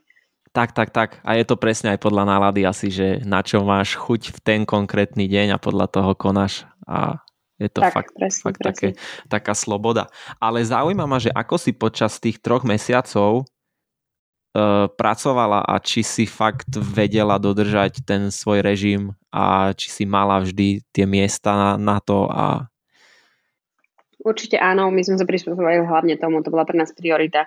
Vždy sme si aj radšej priplatili za lepšie ubytko, potom sme našli v podstate sieť hostelov, ktorú sme mali odskúšanú a bola v hlavných všetkých takých tých turistických miestach a tiež je stavaná presne na taký nomadský uh, životný štýl, takže vždy tam máš co-work, vždy máš skvelý internet, Um, takže na tom sme si dávali záležať. Vždy sme mali lokálnu simku, keby som teda potrebovala byť online aj mimo, uh, mimo teda hlavných mojich pracovných uh-huh. uh, časov. A, a, a to bola akože naša priorita. Jedine, kedy sme si akože dali, že fakt, že 4 dní off prísnych bolo, keď sme teda hajkovali uh, na to Machu Picchu a to bolo preto, že sme nemali signál a sa, super nám to aj padlo sme prišli na to, že v podstate nič nám ne, ne, nič veľké sme nezmeškali. Ušetrili sme veľa zbytočného scrollovania a šmírovania. a hej. potom sme si v podstate akože prácu vždy dobehli. Ja si myslím, že je to o seba disciplíne veľmi. A tu si myslím, že sme si na, našťastie nejak vybudovali s, s frajerom podľa mňa je to len o tej seba disciplíne, lebo ako náhle nemáš alebo máš nejaké pochybnosti o tom, tak zatvoríš no, e, notebook a proste ideš, lebo ešte aj to je také, že si v novom prostredí, ktoré chceš spoznať a ty namiesto toho máš tu Chtíč, áno. Chtíč, ísť proste, áno. zavrieť notebook a ísť a spoznávať. Súhlasím. Fakt si zodpovedná. Ale ako som hovorila, na, v Indonézii proste mi vyhovalo to, že ja som si od, odrobila to, čo som chcela a potom v podstate som bola strašne efektívna, lebo proste všetko už, vieš, jediné, čo mi ostalo kvázi akože na, uh, ono mi na to-do liste, že práca a ja strašne rada pracujem aj do noci, čiže často som proste robila do druhej noci uh-huh. a potom som opäť vstala, urobila som si fitko, box, čokoľvek som chcela a potom som pracovala. Čiže práve tá, ten, tá druhá strana sveta mi veľmi vyhovuje. V Južnej Amerike som mala dosť problém s tým, že uh, tam bolo minus, napríklad v Nikaragui bolo minus 8, čo práve bolo veľmi, veľmi, veľmi zlé a nepraktické. Lebo aj keď som chcela vstať ráno o 6, tak v podstate akože na Slovensku boli dve hodiny po obede. Čiže... OK. To, uh-huh. A často akože som niekedy na kol vstala proste od tretej v noci, Čiže práve ten opačný čas Riadný skok. Riadny mm-hmm, skok. Si mala nejaký režim na, to, na, na, na Bali a úplne... Hej, hej, hej. A aj teraz v podstate som tu už mesiac a pol a, a vstanem o 8 a mne ešte tak do 10 trvá, kým zapnem mozog. Čiže presne ako hovorím, že mne strašne vyhovovalo to, to Bali a ten teda posud, že plus. Mm-hmm. Tá druhá strana sveta. Ten taký dlhý trip lebo fakt pre, precestovala si toho za svoj život dosť a toto bol taký možno nová skúsenosť úplne, aj s tou prácou, aj s tými, s tými všetkými zážitkami. E, či si sa niečo naučila nové na tejto ceste? Um, určite. Ja si myslím, že na každej jednej ceste sa niečo nové učím. A špeciálne toto cestovanie bolo veľmi posledný, posledný rok a pol, v podstate cestovanie počas korony, alebo ten život, že som bola v podstate rok, nikdy som predtým nebola takto dlho a sama preč. Uh-huh. Že v podstate na Bali to bolo pomerne jednoduché, lebo je tam naozaj veľa expatov, teda z zahraničí, ktorí tam dlho žijú a každý podľa mňa si prešiel tým istým, že prišiel do niečoho nového, takže keď akože videli, že som tam nejaká nová, tak každý je veľmi priateľský a rád s tebou trávi čas. Takže nájsť kamarátov a nejaký akože okruh ľudí bolo pomerne, pomerne jednoduché. A, ale presne, tam som sa podľa mňa naučila naozaj veľa, že v podstate som tam ostala úplne sama a teraz, neviem, vybudovať si nejaký svoj okruh ľudí, celý nový život, vieš. Mm-hmm. Uh, nájsť obľúbené kaviarne, no, nový gym, chodiť presne, akože trénovať surfing, trénovať muay thai, thajský box. Uh, čiže to sú všetko také trošku nekomfortné situácie, podľa mňa pre každého z nás, vieš, úplne, že ísť do nových uh, situácií. Uh, takže to si myslím, že bol úplne skvelý tréning. To sa mi veľmi páčilo. A a aj dlho, nikdy som v podstate nebola takto dlho, že iba v anglicky hovoriacom prostredí, mm-hmm. lebo keď som teda tam ostala sama, tak potom som hlavne, my sme sa tam spoznali s Frajerom, ktorý je na Zelandian a potom som v podstate akože trávila čas hlavne s jeho skupinkou, takže si stále akože s English speaking ľuďmi a, a to mi podľa mňa akože tiež rok non-stop uh, iba v tejto skupinke mi tiež podľa mňa dosť pomohol, či už jazykovo alebo nejak akože mentálne sa niekam posunúť. Um, a to potom, že naozaj spoliehaš sa sám na seba a si tam sám. Takže mm-hmm. uh, to má určite, to, to, to bola úplne skvelá lekcia. A potom Južná Amerika, ako som hovorila, to cestovanie je naozaj tak náročné, že naozaj musíš byť non-stop v pozore a nie je to, že cestovanie, že easy, easy, že si to užíva, že to je dovolenka. Tam, že no, um, skrývať telefon, skrývať toto, nemať pri sebe príliš veľa peňazí, rozdielovať si, keď máš nejaký cash do troch rôznych miest a mhm. myslieť na to, že uh, kedykoľvek sa môže niečo stať a niekto ťa môže okradnúť a mať nejaké kvázi zádne vrátka a takto. Takže uh, je to mentálne vyčerpávajúce podľa mňa cestovanie. A práve akože takéto vyčerpávajúce uh, eventy alebo situácie v živote ťa veľa posilňujú, takže určite to bola tiež veľká uh, škola. A to sú presne také veci, ktoré človek ako ja, ktorý cestuje po Európe, tak si nevie predstaviť, že fakt musím rozdeľovať tie peňažky, skrývať tie všetky veci. Je to, áno, je, áno. je to extra. ono sa to zdá ako, že ok, maličkosti, ale keď na všetko myslíš a sú to veci, na ktoré my nie sme zvyknutí a stále sa obzerá, že rozmýšľaš, či proste nie som príliš odhalená, nelákam príliš pozornosť, môžem robiť toto, vieš, je mm-hmm. to mhm kultúrne vhodné. Uh, ono to míňa veľa tvojej mozgovej kapacity nakoniec. Čiže reálne by si sa tam vrátila ešte a máš takú chuť, že ešte to skúsiť, napraviť si možno nejaký, nejaké pocity z toho? Ja som aktuálne precestovaná, čiže aktuálne nie, ale viem, že to na mňa príde. OK. Je to veľmi zvláštna, zvláštny setup aktuálne, ale včera som sa o tom rozprávala s bratom a mal veľmi zaujímavú myšlienku. On povedal, že my nie sme takí, že veríme na nejaké energie alebo čo si také, ale presne povedal, že on mal pocit, že Južná Amerika, že tam ideš na deficit um, energeticky, že tam proste presne musíš miniť energiu na takéto veci, ako som vymenovala mm-hmm. a že je to tak vyčerpávajúce, že proste Južná Amerika ťa oberá o energiu. Sú oh. miesta, kde ideš a proste vieš, krásne, neviem, Maldivy, je jasné, že ťa to nabije energiou, vieš, že fakt ideš na dovolenku, prídeš si oddychnutý, mal si, ja neviem, non-stop vitamín D, o nič sa nemusíš báť, je o teba postarané ale presne akože tam non-stop plánuješ, presa, uh, meníš busy, snažíš sa nejak mm, vieš, nikto nevie anglicky, stále musíš proste bojovať s tou španielčinou, čo pre mňa bola úplne novinka. Takže naozaj mm-hmm. non-stop, non-stop, akože makáš, makáš a mentálne už ideš na plno. Čiže pre, prežitie. Fakt. Hej, hej, akože, hej, a ja, ja sa absolútne nestiažujem, to je vec, ktorú som si sama vybrala, bolo to úplne skvelé a úžasné, ale ako som hovorila, ja som aktuálne že precestovaná a mám chuť proste, že chill, čo, mm-hmm. čo, čo, čo, zažívam prvýkrát. A aj som rozmýšľala, že prečo a akože pochopiteľne. Asi poprvé to bolo prvýkrát, že dlho a po, dru, po, druhé prvýkrát naozaj, že pomerne náročné cestovanie. Aj keď predtým som dávala Indiu a takto, ale tak je to na mesiac a vtedy to je aj že v celku fan. Ale keď si už 4 mesiace, že ty vole, že si už nevládze. Mm-hmm. že dajte mi pokoj. Takže reálne máš z toho dobrý pocit, že si tam bola, bola to dobrá jasné. skúsenosť a ideš ďalej. Jasné, jasné. Akože hodnotím to, že fakt to bolo, bolo to náročné, ale každý jeden aj negatívny a náročný okamih v živote si veľmi vážim. A bolo to to, čo som si vybrala a presne to, ako to som chcela a presne to som chcela vidieť a proste si myslím, že som videla presne akože reálny život lokálnych ľudí o to viac si vážiš ktorý my máme doma na Slovensku, lebo myslíme, že fakt je sakra dobre.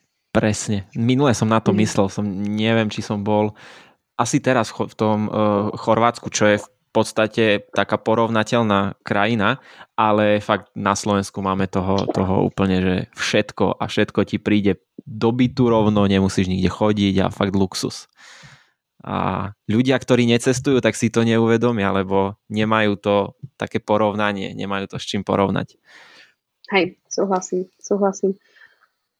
Ale na druhej strane mi raz kamarát povedal, ja som povedala, že proste ja sa hambím, že prídem z Indie, kde naozaj ľudia sa ráno zobudia a ich challenge je prežiť do konca dňa a nájsť dolár na neviem, základné suroviny alebo na základné prežitie a že potom prídem domov a problém Slováku je, neviem, že nadávajú, lebo meška električka, alebo že nevedia, čo si mm-hmm. ráno obliesť. A on mi potom akože na to povedal, že áno, že on úplne rozumie, že, ak, že na čo narážam, ale že v podstate to je úplne zrkadlo spoločnosti a že absolútne to nemám brať ako negatívnu vec, že proste my žijeme v takomto svete, vo vyspelej krajine a to sú naše problémy. A že to je úplne prirodzené. A, a problémy teda krajín um, rozvíjajúcich sa je presne to, čo oni riešia, že proste prežijem do konca dňa a že je super, že akože som, som si vedomá toho, že to nie je priorita, ale jednoducho je prirodzené to aj niekedy riešiť. Lebo ja sa niekedy mhm. tiež ráno pristihnem, že neviem, som nasrata, lebo meška mi vlak pol hodiny, vieš. Uh-huh. Nejde o život, ale potom akože je to naozaj, že ako povedal môj kamarát, že na druhej strane naozaj že prirodzené pre našu spoločnosť a náš setup. To je dobrá myšlienka.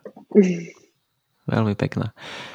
Po tom tripe, čo som bol, tak som dostal takú otázku, lebo písala mi kamoška a dokonca dve ženy mi písali, devčata, že je to super, že tak cestujem a že chceli by tiež, len sa boja a som chcel nejak akože poradiť a pušnúť ich do toho, že však choďte skúsiť a potom som si uvedomil, že asi je iné cestovanie solo pre chlapa, chlapca, muža a pre ženu. A som Hej. nevedel, že čo mám povedať, že, že a ty možno vieš nejak, ne, nejak poradiť, že, že čo majú robiť, alebo na čo si dávať pozor, či ísť, či neísť a kam ísť. Uh, ja neviem, mňa sa to často ľudia pýtajú, že uh, poradila by si mi ísť samej do Maroka a ja, ja osobne áno, ale povedať to niekomu inému, koho nepoznáš, je pre mňa akože dávam si veľmi veľký pozor, lebo poprvé poviem jasné, choď proste, uh-huh. ale netušíš, ako cestujú, netušíš, či sa, vieš, ako som hovorila, často je to o, to, o nejakom šťastí, do akej situácie sa dostaneš a netuším, ako je človek cestovaný, netuším, ako sa vie správať. Vieš, proste, ja ti to rady už proste nedávam. Ja poviem, že ja osobne som sa tam cítila fajn, ale nie je to zrovna najbezpečnejšia krajina. Dám nejakú všeobecnú radu. Ale naozaj je to podľa mňa veľmi individuálne. Každý má aj nejaký taký akože level toho, čo im je stále komfortné a čo považujú za bezpečné úplne niekde inde. Čiže povedať niekomu, že ja neviem, India je bezpečná, lebo ja som sa tam cítila OK, neznamená, že vieš, 100 ľudí sa môže cítiť úplne nejak ináč. Uh, a tiež akože úplne chápem a viem, že je ťažšie cestovať, pravdepodobne teda je ako dievča a lákame určite viac pozornosti, ale tiež akože nemám úplne rada takéto toto, že ja ako žena, ja ako chlap, toto rozdielovanie, uh-huh. ale, ale akože chápem, ale tiež je to presne o tom, mm, ako sa človek správa a, a jo, chápeš. Hej. A mne Čiže potom... Na... Nedávam tieto rady a ja vždy akože poviem, že ako ja som mala skúsenosť, ale nech si teda sám usúdi človek, že či je na to hodný a či to dá. Tak a človek by mal ísť na to tak postupne asi, že ja neviem, ísť teraz preženiem z Bratislavy do Nitry najprv sama a potom, potom ísť už z Bratislavy niekde do zahraničia, do Rakúska, že postupne to nejak zväčšovať, zväčšovať, zväčšovať naberať tie skúsenosti nejakým spôsobom tým cestovaním a až tak sa možno dostane do toho Maroka vysnívaného alebo Akože určite je to spôsob, ak sa bojíš. Ja som sa akože nikdy, ja, ja nemám v živote niečo také, že ja mám prirodzený rešpekt a podľa mňa je super ho mať, ale takže bojím sa, že by ma to stoplo od niečoho, to ja sa snažím zo života úplne akože vytesniť. Uh, lebo keby sme sa báli, tak asi nezaložíme firmu, lebo non máme nejaké prekážky a mm-hmm. obavy, ktoré aj tak čo? My sú to iba v potenciálnej rovine. Bojím sa, ale čoho? OK, môže sa to stať, nemusí sa to vôbec stať. Proste míňaš energiu na to, že rozmýšľaš a overthinkuješ a proste... Áno. Vieš. Čiže um, ak niekto sa naozaj že bojí a, a, a nevie spolupracovať, nevie ako akože sa zbaviť strach, strachu, tak fakt asi, asi, že krok za krokom, presne ako si povedal. Lebo tak som aj, to je len moja skúsenosť, vieš, ja som tiež nešiel hneď do toho Maroka, čo som bol, alebo nebol som proste niekde v Iráne, ale idem na to postupne a mám proste celý život na to sa nejak posúvať, zbierať tie skúsenosti a ísť až do toho Japonska napríklad. Áno, áno. Ale tak je to super. Máš ambíciu, vieš, čo na teba funguje. Ty si ten proste, čo potrebuje krok za krokom a ideš si za tým, takže to je úplne super. Ale ako som hovorila, každý je no. iný a ja som sa akože neviem, ja som mala 17 a povedala som si, to bol prvý mimo európsky trip rovno Malajzia a pre mňa to bolo super. to je celkom, celkom pekné, celkom odvážne. Áno. Ale zase mala si tú istotu, že si tam mala toho brata. Presne, presne. Aj to sa mi možno ťažko hodnotí, vieš. A aj mne ľudia hovoria, že boja sa ísť študovať do zahraničia a takto. A mne sa to tiež ťažko hodnotilo, lebo ja som to mala kamarátov, brat žil vo Viedni a takto. Takže uh, presne to sú tie situácie, že vieš poradiť zo svojej skúsenosti, ale neplatí to na každého. Čiže to, čo mm-hmm. fungovalo mne, absolútne neznamená, že bude fungovať e, pre iných. Čiže ja už som sa nejak vyhýbam sa dávať, dávaniu rád. Ja sa hodnotím a... moju skúsenosť a tam to končí. Tak a to vlastne vo všetkom tak je, nielen v cestovaní, ale aj ja neviem, v športe, že ja Jasné. dostávam otázky, že ak ľudia majú začať behať alebo niečo, niečo v tom zmysle a že aké topánky si majú kúpiť a čo, čo by podľa mňa im vyhovovalo a to sú také, také nezmysly, ale keďže ľudia, aspoň podľa mňa, že v dnešnej dobe to ľudia tak berú, že keď sledujú niekoho, kto je proste niečo dokázal v úvodzovkách, tak ho berú ako vzor a chcú rady od neho. Ale fakt tie rady sa nedajú nejak dať. Jednoznačne, 100%. To je úplne, úplne o, čom, o čomkoľvek. O maličkostiach v živote, všetkom a ja neviem, môžeš zazdieľať fakt svoju skúsenosť, ale proste nech si už človek sám urobí potom svoj, svoj názor. A... Tak. Čo sa týka tvojho Instagramu, ty všetko, alebo nie všetko, ale tie také momenty tvoje životné zdieľaš na Instagram, dávaš tam uh, popisy, že je to proste uh, bohaté po tej vizuálnej stránke, aj po tej obsahovej, čo je super, lebo mám rád, keď niekto do toho dá, že všetko. Eh, chceš tým nejak inšpirovať ľudí, alebo čo pre teba celkovo znamená ten Instagram? Ja si myslím, že som prešla takým veľkým vý, vývinom, alebo vývojom, vývinom, áno. Odkedy mám Instagram, niekedy som tým naozaj žila a veľa som tam trávila času. Posledný rok a pol tam mám, že denný limit 20 minút a snažím sa akože zozdieľať. Vôbec tam ako si neskrolujem a nes, nesledujem. Mám svoje obľúbené oči, ktoré si rýchlo prezriem a zdieľam akože highlighty svojho života, ale aj všetky akože posty si vždy, ja neviem, keď som v buse bez netu alebo niekde si ich poupravím, vypravím, dám tam nejakú, nejaký akože popis a potom si to rýchlo nahodím na, keď som online. A ja neviem, pre mňa to je primárne akože nejaký taká, že moja galéria mojich zážitkov. Mm-hmm. A rada to posúvam aj ľuďom a akože keď mi niekto povie, že vďaka nejakým mojim zážitkom ho to fascinovalo cestovať a zažiť nejaké, alebo úplne zmeniť v podstate pohľad na život, alebo zažiť úplne niečo nové, čo predtým nebolo súčasťou jeho života, tak sa mega teším a je to super. A, a ja si myslím, že je tiež už individuálne, čo si človek z toho vezme. A, ale presne, akože keď, keď dostanem nejaký taký feedback, že videl tento a tento príspevok, alebo ho fascinovalo Maroko zo storiek, alebo že zmenil názor na utečencov alebo čokoľvek proste, uh-huh. vieš, alebo že mu to otvorilo oči, že sa dá cestovať naozaj za lacno, lebo mal pocit, že sa to nedá, alebo jeho okolie cestuje iba za tisícky na, ja neviem, luxusné dovolenky. Uh, tak sa z toho teším. A Jasne. Pre mnohých je to tiež iba taký vizuálny, vôbec im nič nehovorí cestovanie, neláka ich to, ale akože pozrú si a, a... Čiže nemám to vôbec nejak špecifikované a nemám tam žiadnu definíciu toho, čo tam chcem dosiahnuť. Zdieľam to, čo ma baví a Instagram je podľa mňa super, ak si tam nájdeš svoj balans mm, a to a sleduješ to, čo ťa baví. Tak Instagram je, ako ja som vďaka Instagramu spoznal strašne veľa dobrých ľudí z, z takého môjho nejakého, presne. Uh, čo robia proste to isté, čo ja.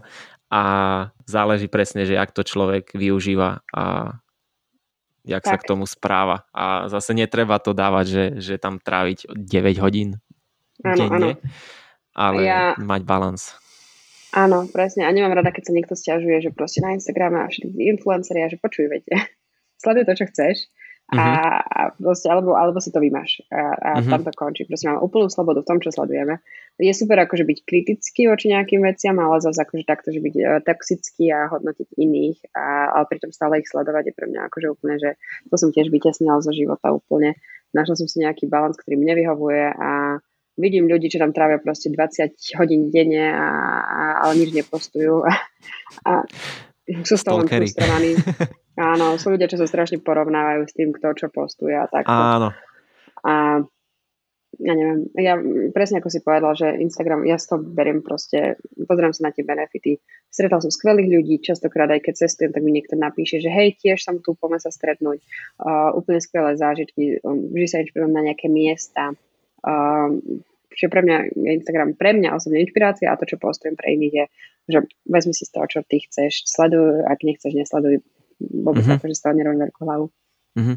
A je super, že človek ako ty to dávaš proste von, lebo fakt je to také inšpirujúce a všetci ľudia, čo niečo robia, niečo pekné, či to je cestovanie, či dávajú nejaké športové výkony alebo niečo.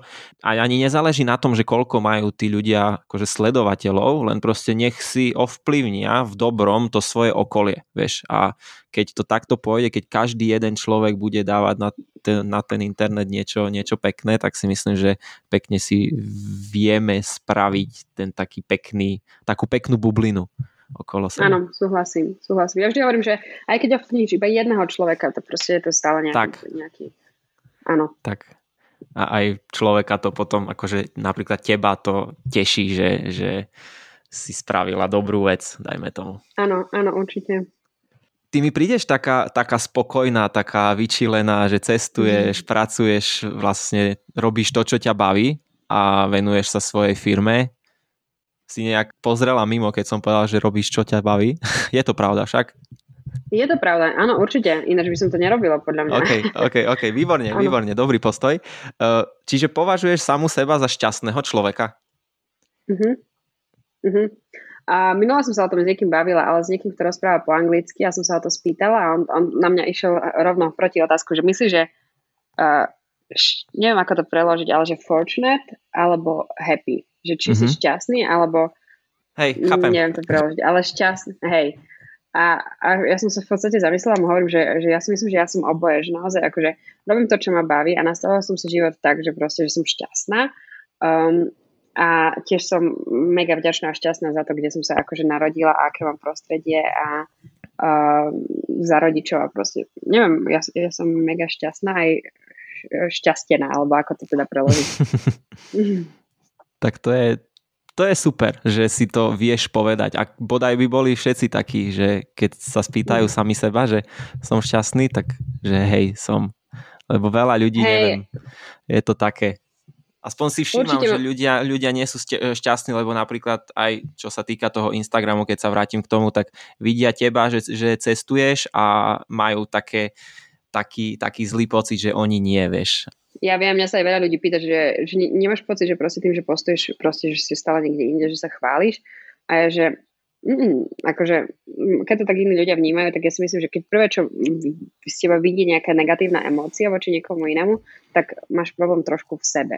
Lebo ja si myslím, že ty, ako si sám spokojný so svojím životom, to vyžaruješ. Uh-huh. A to, to, je, to je to, čo si prvé spájaš aj s ostatnými. Ja stále ja hovorím, že proste ak ty máš pekný vzťah sám so sebou, tak ho vieš mať aj s inými ľuďmi a to je podľa mňa presne, presne definícia tohto. Že proste ak ťa niečo frustruje na svojom živote, možno to je tým, že non-stop si na tom Instagrame sa porovnávaš a rozmýšľaš, že ja neviem. Porovnávanie je podľa mňa úplne, že akože základné nešťastného mm-hmm. nejakého Určite. života alebo postoju. Mm-hmm. A hlavne porovnávanie na sociálnych sieťach, ktoré nie sú častokrát reálne a naozaj tam človek z... zdieľa tie pekné zážitky. A je to tak asi aj u mňa proste prídeš na môj Instagram a nevidíš všetky tie veci, ktoré akože nás stopovali, všetky naše faily, všetky naše od, odriekania alebo takto, alebo tie zlé dní, ktoré má určite naozaj každý a aj ja. Áno. Ale podľa mňa akože nájsť si nejaký balans a pozerať sa aj na ten Instagram s nejakým nadhľadom a, a ja neviem, podľa mňa by ľudia naozaj mali prioritne začať uh, riešiť svoj život a potom životy iných.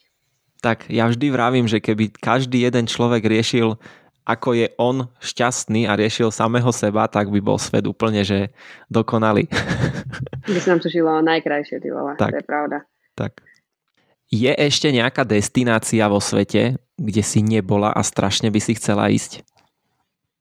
Ježi, je ich hrozne veľa, kde som nebola a možno taký istý počet tých, kde by som chcela ísť, lebo ja chcem ísť naozaj všade. A, ale mám taký sen, že Pakistán dlhodobo. Uh-huh. A tam by som veľmi chcela ísť. Fredovi som povedala, že by som tam chcela ísť na svadobnú cestu, tak uh, mala pocit, že to je okamih, kedy rozmýšľa, že či, či, má, či, či je v správnom vzťahu. To vtedy bol, že mm, Andrea, že uh-huh. čo, čo je s tebou. Um, a naozaj mňa každá, každá jedna krajina. A, ale tak teraz mám také, že Nový Zéland, a ten Pakistán. A strašne by som chcela vidieť gorily, lebo tiež žijú už iba teda v troch krajinách na svete a sú veľmi uh-huh. ohrozené. Uh, čiže určite Uganda, Kongo alebo Rwanda. Už v najbližšie roky. Uh, a Afriku nemám veľmi precestovanú, takú tú centrálnu, takže to určite tiež. Ale to tiež bude asi že náročné cestovanie, takže teraz si dám trošku pauzu a potom uvidím. Ale naozaj mňa láka, že, že každá, každá jedna krajina. A ešte som napríklad nebola ani v Mexiku, takže to. Mm-hmm. Uh, ale ako hovorím, všade by som išla. A kľudne aj, aj viackrát. Výborne. Tak uh, máš ešte celý život pred sebou, však, však nie je nejaký dôchodok, že už nemôžeš cestovať, že už si skončila. Áno, áno. A hlavne Čiže ešte ďalších 100 také, rokov. Že... Áno. A každý rok sa mi to, akože stále sa mi mení ten pohľad na cestovanie. Uh, a aj nejaký taký, akože nie že štandard, ale spôsob cestovania, takže ako som hovorila, že už, už neviem spať ako keď som mala 18, ja som mala úplne že low cost, e, najnižší budget, takže som akože spala kdekoľvek. Mm-hmm. A teraz si naozaj užijem, že keď nie je to, že potrebujem luxusný hotel, ale proste aspoň nech to nie je zdieraná izba s ďalšími desiatimi cestovateľmi. Uh, takže uvidím. Hlavne sa do toho netlačím, naozaj nemám, nemám žiadne, že potrebujem precestovať ročne 10 krajín a do 30 chcem precestovať, neviem, 100 krajín, alebo že si rátam krajiny, to, to ide úplne mimo mňa. Takže mm-hmm. vôbec neberiem ako nejakú súťaž alebo pretekanie a keď sa necítim na cestovanie alebo si to neužívam, tak jednoducho budem radšej doma. To je úplne, že dokonalý postoj taký voči tomu, že sa s nikým fakt nepredbiehaš a zbieraš len tie zážitky a či to je na Slovensku, alebo ja neviem, v Ugande, tak to je jedno. Súhlasím, lebo mám pocit, že posledné roky, hlavne každý, neviem, častokrát dostal otázky, koľko krajín si už precestovala? A vieš, stieracie mapy a rátanie si krajín a predbiehanie sa. A, presne a toto, toto ide mimo mňa. V princípe to je úplne, úplne fakt jedno. Mm-hmm. Že, a sú takí ľudia, ja presne, presne mám aj konkrétny v hlave teraz, že aj majú tie všetky vlajočky na Instagrame napísané a napísané tam, že koľko krajín precestoval, ale ja neviem, že ako môžeš precestovať, na, respekt, v úvodzovkách precestovať alebo napísať si, že som precestoval krajinu len tým, že ju navštíviš, ja neviem, jednu časť alebo jedno, jedno mesto, veš. Áno, áno. Ako, keď, keď ľudí teší, kľudne nech to robia, stále hovorím, že presne ako som povedala, že ak cestujú, tak akože to je pre mňa hlavné, majú nejaké hobby a passion, lebo to je podľa mňa mm-hmm. tiež problém v súčasnosti, že mnoho ľudí nemá svoje, svoje nejaké záujmy. Čiže je určite lepšie, že cestujú a nech sa tam aj proste tie, tie vlajočky dajú, ale ja osobne teda to nerobím. A minulé, akože tiež mi vyskočil nejaký článok o nejakej holke, čo predcestovala, že 190 krajín za rok, čiže skoro všetky. Ja som tak, že priemerne akože si v jednej dve dní ten deň, dva. dva. Aj dva. a akože potom si povedal, že to je čo? Že proste prídeš, máš ešte jetlag, potrebuješ sa vyspať a potom si pol dňa v hlavnom meste a alebo vieš, len na letisku niekde. Pekne, ale... hej, hej, hej, hej, hej, presne. Um, čiže neviem, či, pre mňa je cestovanie o spoznávaní a naozaj akože spoznávanie doslova, že kultúry, histórie, nejakých akože prepojení a to asi na za deň zrovna nenasaješ. Mm-hmm. Čiže máš rada aj to študovanie o tej krajine, o tej histórii, že ako to tam fungovalo kedysi, akí ľudia tam sú, aké majú zvyky, aké majú jedla, aké majú, ja neviem. Áno, áno, určite. Ja si to vždy spávam tak v podstate akože v teoretickej rovine, že vždy prečítam aspoň jeden bedeker a vždy cestujem s nejakou knihou, a, ale potom aj tej praktickej, že veľa vecí sa z knihy nedozvieš a často máš taký svoj osobný nejaký vibe, ktorý dostávaš mm-hmm. z mhm. krajiny. Takže podľa mňa je to skvelá kombinácia. Niečo si načítaš a niečo, niečo sám v podstate akože zažiť. takže sa učíš každým, ka, e, každou cestou sa naučíš niečo nové. Áno, top, áno, to top, je jednoznačne. Top. Poďme kľudne to tak uzavrieť. Uh, všetci vedia, kde ťa môžu sledovať, ale môžeš to prosím povedať, že kde ťa ľudia môžu sledovať? ja si tak nerada robím promo, mohol by si to povedať ty. ale nie. Uh, v podstate iba na Instagrame. Ja Facebook som si vymazala a, a, a, a na nič iné v podstate ani nemám ambícia, ani čas, takže nie na Instagrame. Dobre, to potom pridáme všetko do popisu, nech to nemusíš povedať takto. Úplne, úplne v pohode. Uh, ja by som ti chcel poďakovať, že si si našla čas, lebo máš toho veľa, viem o tom, e, čiže ďakujem, že, že si si našla čas a že sme mohli prebrať tvoje také cestovateľské zážitky a skúsenosti, lebo je ich fakt veľa. Myslím si, že dalo by sa nahrať ďalších, ja neviem, 5 hodín s tebou, ale na to nie je čas, takže, takže ďakujem ti, veľmi, veľmi si to vážim, fakt. Ja ďakujem veľmi pekne za pozvanie, ja si to tiež vážim. Naozaj. Ma aj, aj že prekvap... si prispôsobil, lebo ja som ti navrhla jeden čas a som bola taká, že, že ja si to tak pánujem, ale ty si to vzal a, a takže to si tiež vážim. Si Vieš čo, ja som, bol, ja som bol aj prekvapený z tej tvojej reakcie. Ja som ti s takou, s takou malou dušičkou písal, že OK, lebo už som na to myslel asi trikrát, ale mm-hmm. proste nemal som ten taký push vnútorný a potom som, potom som išiel vlakom a že OK, že keď prestúpim na ďalší vlak, že, na, že napíšem ti. A som aj ti do tej správy dal, že, že neviem, kedy mi odpíšeš, tak ti prajem, že pekný deň, pekný týždeň, pekný mesiac. A ty si mi v tom momente odpísala, že jasne, že že poďme Áno, do toho. ja som strašne rada efektívna, čiže ja som ti asi len jednu vetu odpísal, že OK, budúci týždeň útorok, že áno, až áno. parada. Výborne. Takže super, teším sa. Dobre, ďakujem veľmi pekne, užívaj chatu a budem sa tešiť teda, keď to spracuješ. Ak by si chcela ešte na záver niečo povedať ľuďom alebo odkázať alebo niečo, čo sme nepovedali, tak teraz máš čas. Asi ani nie. nie. Ja som povedala všetko, všetko, na čo si zapýtal a nikdy nedávam také tie rady na záver, lebo ja žiadna neviem dávať, takže lenže ďakujem teda za pozvanie a si to vážim. Ja dávam takú, že buďte šťastní a robte, čo vás baví. Dobrá, to je taká univerzálna. Hej, lebo, lebo je, to, je to univerzálne, je to kliše, ale je to dôležité, aby to ľudia ro- robili. Súhlasím. Dobre, tak môžeme sa dohodnúť, že toto je naša spoločná rada na záver. Ja, ja Dobre, super, super. Dobre, tak paráda. Ďakujem ti. Uh, verím, ďakujem že sa uvidíme aj, ja. aj osobne niekedy jo, v budúcnosti. budem sa tešiť. Áno, určite. Ďakujem, ahoj. Ďakujem čau. Maja, čau, čau. Tak a toto bola ďalšia výživná epizóda podcastu Live. Verím, že ste sa inšpirovali a namotivovali cestovať, pretože ako sme spomínali v rozhovore, cestovanie otvára obzory a ukáže človeku, čo je v živote dôležité. Ak sa vám epizóda páčila, môžete ju zdieľať na sociálnych sieťach, na Instagrame a Facebooku a ak chcete podporiť live podcast ešte viac a zároveň byť súčasťou podcastu live, nájdete nás aj na Patreone. To je odo mňa všetko, ďakujem, že ste to dopočúvali až do konca a verím, že sa budeme počuť aj pri ďalšej epizóde. Ďakujem, čaute.